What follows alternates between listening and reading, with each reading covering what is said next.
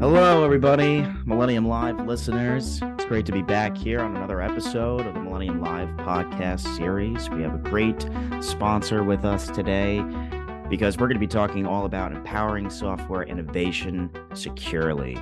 We have a great company. It's called Sonatype. And to talk all about Sonatype and, and recent events happening surrounding cloud security and cybersecurity software, we have Brian Fox. He's the Chief Technology Officer and co founder of Sonatype. Uh, Brian is a governing board member of the Open Source Security Foundation. He's a member of the Apache Software Foundation and former chair of the Apache Maven project. He's got over 20 years of experience developing and leading development of software for organizations ranging from just startups to large enterprises. It's great to to have you on the podcast, Brian. Welcome to Millennium Live. Yeah, thanks for having me. Hi, everyone. So I want to start here. Uh, you know, we're going to go right into uh, supply chain, and uh, we have a, a recent support that you guys put out that shows an average of 742% increase in software supply chain attacks each year uh, for the last three years, dating back since 2019 that's uh you don't um you know that's a big number not to beat around the bush here. So you know what's going on here? You know are are there more hackers out there or is it easier to to hack? Why are cyber attacks increasing at such a, an alarming rate yeah it's a great question. I think you know we're seeing the latest evolution of a cat and mouse game right? You know network attacks were a thing that were countered to some extent by firewalls and then people figured out how to move beyond that into social engineering attacks and, and these types of things. And you know it was back in 2017 when i first started speaking about this rise of malicious you know attacks on the supply chain. Um, not a lot of people were paying attention at that point but um, fortunately, unfortunately, the number of them has, has increased to the point where people generally understand that this is an issue. You know, SolarWinds was was a great example of a highly sophisticated supply chain attack. Um, why are we seeing a, a, a, massive rise in that? You know, we, there's a study that I've been using and talking about for a while. You know, cybercrime as an industry was a ten and a half trillion dollar industry in uh, 2021 um, as compared to the global drug trade. So if you think of all the drugs in the world, that's a 550 billion dollar. You know, so the cybercrime is already dwarfing this by orders of magnitude all of the drugs in the world, and it's predicted to um, to to grow. Um, you know even more in the next couple of years right and so if you think about that from an investment perspective that 10 and a half trillion dollars is what's being invested against us that's what they're extracting and so naturally, it's a gold rush. Um, I think that's why we're seeing each year for the last year this 750% increase. You know, it's like 7,000% over the last three years total. It's it's insane. Mm. And I think that's why you invented software supply chain management and to help organizations figure this out and and be there for them when these attacks happen. So I just want a couple more leading questions to this you know, how is Sonatype helping customers get a better handle on software supply chain security? And perhaps, in, in your opinion, Brian, you know, what are the first steps organizations should take to really protect themselves around these? Yeah, so you know, we've been we started um, in 2008. We our first product was a, a repository manager for tools like Maven and NuGet and Docker and these types of things. And we we pretty quickly through working with customers recognized that there was a gap in in the information that customers were continuing to use the versions of projects that had known vulnerabilities were often the most popular which showed you know at industry level people didn't understand what was going on. So we started building software before it was even sca was even a term long before you know a decade before sbom was a term right? So i've seen this evolve uh, over over a number of years but we we first started by helping customers understand what's inside their software. You know they didn't have a good way of doing that and, and at the time even um, you know many many organizations weren't using package managers. So it's not like you could just read the manifest to figure out what was in there. And we had to build techniques like binary analysis to figure out what actually was inside so that we could first produce what we now would refer to as an SBOM and then you know use a lot of techniques to be able to um, to have data around what vulnerabilities are in it, what the license is, age, popularity, quality, and try to bring all of that back so that then you know the organizations could reason about the dependencies that are in their software. So um, so that's kind of you know a, a, snippet of what we've been doing for a long time, um, trying to do this in a way that's compatible with with development and not a weapon against development. And so the first thing to get started, if you can't answer the question, you know, if I if I told you about a new vulnerability today, could you answer the question, are we even using that component anywhere in my organization? If you can't answer that, then you also can't answer what application specifically are we using the specific affected version of that and and how will we track the remediation so if you can't do those things um, that's the first step and and sadly um, many, many organizations are totally unprepared for that, as evidenced by the log4j consumption. So log log4j, Log4Shell. Um, what we're closing in on 18 months now since that you know dropped on the world before Christmas of 2021, and um, as of you know today, the world is still consuming those known vulnerable versions nearly one third of the time, 30% of the time when Log4j is downloaded, it's of these known vulnerable versions 18 months later. There's no good excuse for that other than organizations don't actually know what's inside their software and they're just continuing to use this, these things over and over again. Well, you, you said it best. I mean, I think you kind of alluded to how you know difficult it is then for you know to scaling cybersecurity process like this for any size enterprise.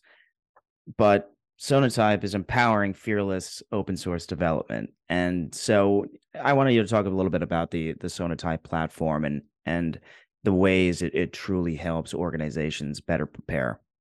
Sure. So like I said, we we have um, you know the binary analysis techniques to be able to tell you precisely what's inside your software. Um, and then we provide uh, a, ton of deeply researched metadata. You know, we found early on that the National Vulnerability Database was not complete and not precise enough for the level of uh, automation that we were looking for. So we have to go and do extra levels of research to track uh, very precisely where the vulnerable code is so that we can make sure we taint on uh, only the submodules that matter. You know, the example would be something like Spring has uh, 80 individual components, but the NVD does not have a in a coordinate system, everything would map against Spring, right? And so if you're using any one of the modules of Spring, you would get back all of the vulnerabilities of any of the modules in Spring uh, with other tools that don't have this level of precision. So we we created that level of precision because I wanted to be able to do analysis very quickly in the context of development when the developers are choosing the components and and in that context false positives would kill you you know it's the broken fire alarm or the broken car alarm you just turn it off and so um so with that data behind it and and a and a flexible uh policy system we're able to allow organizations to define guardrails that can be applied very quickly. So you don't have to wait for um, six weeks for somebody to approve the use of a component or not. We can tell you right away if it's if it's uh, allowed. And then one other newer part of the, the portfolio to address this malicious open source I was talking about is the firewall part of the platform, which um, sits on top of a repository manager and can defend against these known uh, or unknown at the time uh, malicious open source. And we have a lot of MLAI techniques that can identify that stuff on the fly. Mm, that's great. Wow. So I I do want to talk a little bit about you know that it's it's almost been two years since the executive order on improving the nation's cybersecurity was announced and talk about deadlines they're fast approaching so how should cybersecurity leaders executives and the c-suite be preparing uh, for this in in a timely fashion because it's uh it's a it's coming up fast it, it's it's almost the answer to my to, to the last question because the thing I was saying you need to do is know what's inside your software. Well, that's the SBOM. That's what the executive order is requiring organizations that sell software to the US mm-hmm. government to be able to do. Um, now, the executive order in its initial form was a little vague in, in what an SBOM should be. In fact, it wasn't even required to be in a machine readable format. A, a, PDF literally could be sufficient.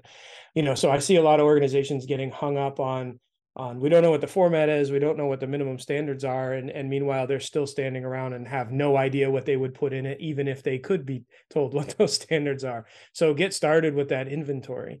Um, what we've found is that organizations, um, you know, that uh, that do this um, you know are, are so much better prepared for all the dimensions beyond just security but that's how you need to be preparing for this.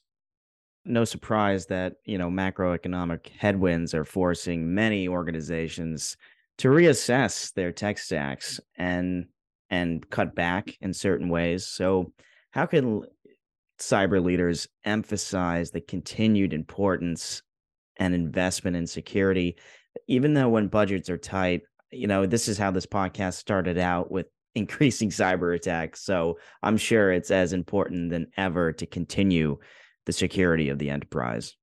Well, companies that do a better job of managing their supply chains, even physical ones, are more efficient. And we have studies that show that um, that organizations that convert and and get their software supply chain under control tend to be at least 30% more efficient. Now that could be 30% more innovation that you're piling in, you know, against your competition or in today's environments it could be 30% less that you have to spend to do the same thing. And this comes from you know being able to make better choices around the components not having 80 versions of of the uh, then available 84 versions of Spring, like we've seen in, in at least one organization, right? Mm-hmm. Reduce the surface area, make better choices, don't have 15 different XML parsers. You know, these things kill an organization at scale, but you can't even start to reason about that if, again, you don't know what's inside your software. So getting this under control will allow you to be much more efficient and it you know it it's not it shouldn't be hard to believe but take a look at auto manufacturers you know to- toyota as well known for having very good control over their entire supply chain um, and they're able to build you know more reliable safer cars for for the same cost. I mean walmart also famously you know uh, controls their entire supply chain vertically up and down and they use that to provide you know lower cost goods to consumers. So the same is true of your software. So when you're talking about how are we going to do more with less you need to do this and it will allow you to do more with less. That's the bottom line. It's not spend more on security just for the sake of being secure. It's get these things under control and then um, actually you you can spend less in many areas.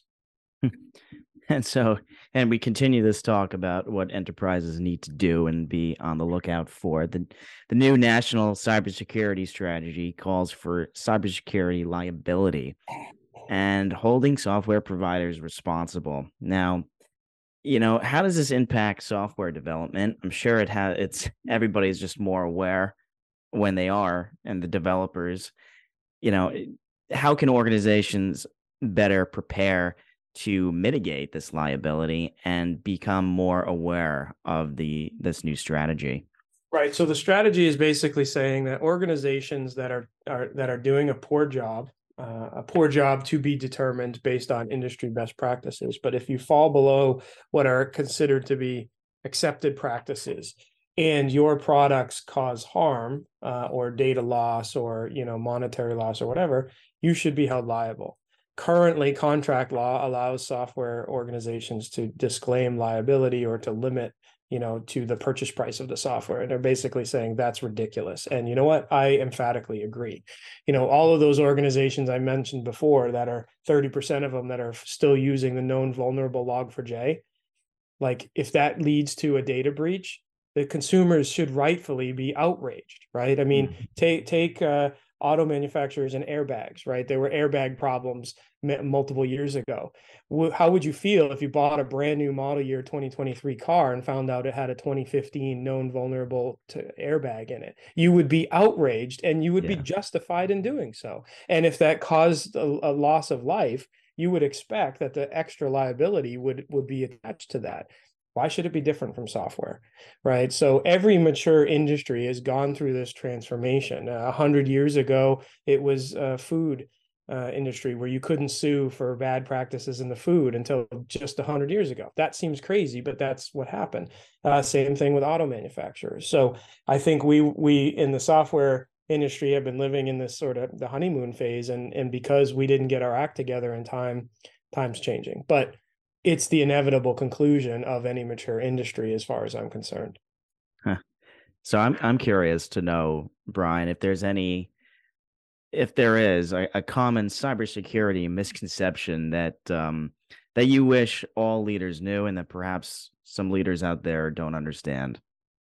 Great question. I think I think that it's becoming less of an issue these days, but certainly I think there's still pockets where leaders believe that their software is nearly all created by their developers. And the reality has been true for nearly 20 years at this point that 80 to 90% of the software in your applications comes from uh, developers that you don't know, open source, uh, third party, these types of things. And so, for various reasons, software that's acquired outside of you know say the commercial procurement process right? When a, when an organization buys software it's often a huge burden and there's contract review and technology review and tracking and all these things happen but none of that happens on the open source side because it's free and so organizations and leaders maybe aren't aware that what's effectively happened is 80% of their stack has completely bypassed all the procedures and checks and balances that they have in place for their commercial side. And that's all that we're talking about here. What, you know, even back to the the um, the second question, you know, what what how do you get started? Know what's in your software. Well, you probably have an asset list of all the software you buy why don't you have the asset list of all the things that you acquire for free and and and manage it the same way? You know so i i, I really think that hopefully that's eye-opening to to leaders that don't know that but that would explain why the all of these other shocking stats that i'm talking about because it's kind of flying under the radar. It's not unknown to your development teams but it may be unknown to your leadership teams. Yeah i agreed. So i mean brian is it this is so much fun talking to you. I, you know, we're approaching four o'clock on a on a Thursday here in in New York, but I can't let you go without asking you, you know, one final question. What I like to do on Millennium Live is uh, is think about the future. You know, is a good way to end the uh, podcast. And you know, I think um, from what Sonatype is doing, just creating all these tools that are automatically blocking open source vulnerabilities and providing coverage uh, for the vulnerable areas for all sizes, uh, uh, all size enterprises. Where do you see this technology going? Uh, because from from how we started the podcast about um, each year of the uh, 700, uh, nearly 750 percent increase in software supply chain attacks, uh, we're going to need we're going to need companies like Sonatype to continue the great work of defense. So, where do you see this uh, going in five years? Where do you see cybersecurity in five years? You could take this uh, any way you want to, but uh, might as well thought I'd ask you, Brian. Sure. I mean, given that I've been dealing with this now, you know, for almost 16 years, it's easy to be jaded. Um, it's been it's been one of these uh, very slowly, then all at once. I think, unfortunately, things like SolarWinds and and the Colonial Pipeline and and Log4Shell have have de- definitely woken people up. The SBOM mandates and the the following on work from CISA and and they've been producing a lot of great guidance has me finally optimistic that we will solve this problem. It's unfortunately it's very late. We could have started to solve this a, a lot longer ago. So when I look forward to to this, you know, part of me feels like it would be great if uh, from from humanity and society and and all these things that uh, all the things I've been talking about, I find have to go find something else to talk about. It would be great if those things were solved, um, and that probably will be true to some extent. However, it's a constant cat and mouse game. When we close this door, the attackers will find a different window that's unlocked to go through how do how do I predict what that is? I don't know, but I'm fairly certain that we will be continuing to play the cat and mouse game of a different, slightly alternate flavor in five years. But let's at least please just put this one behind us.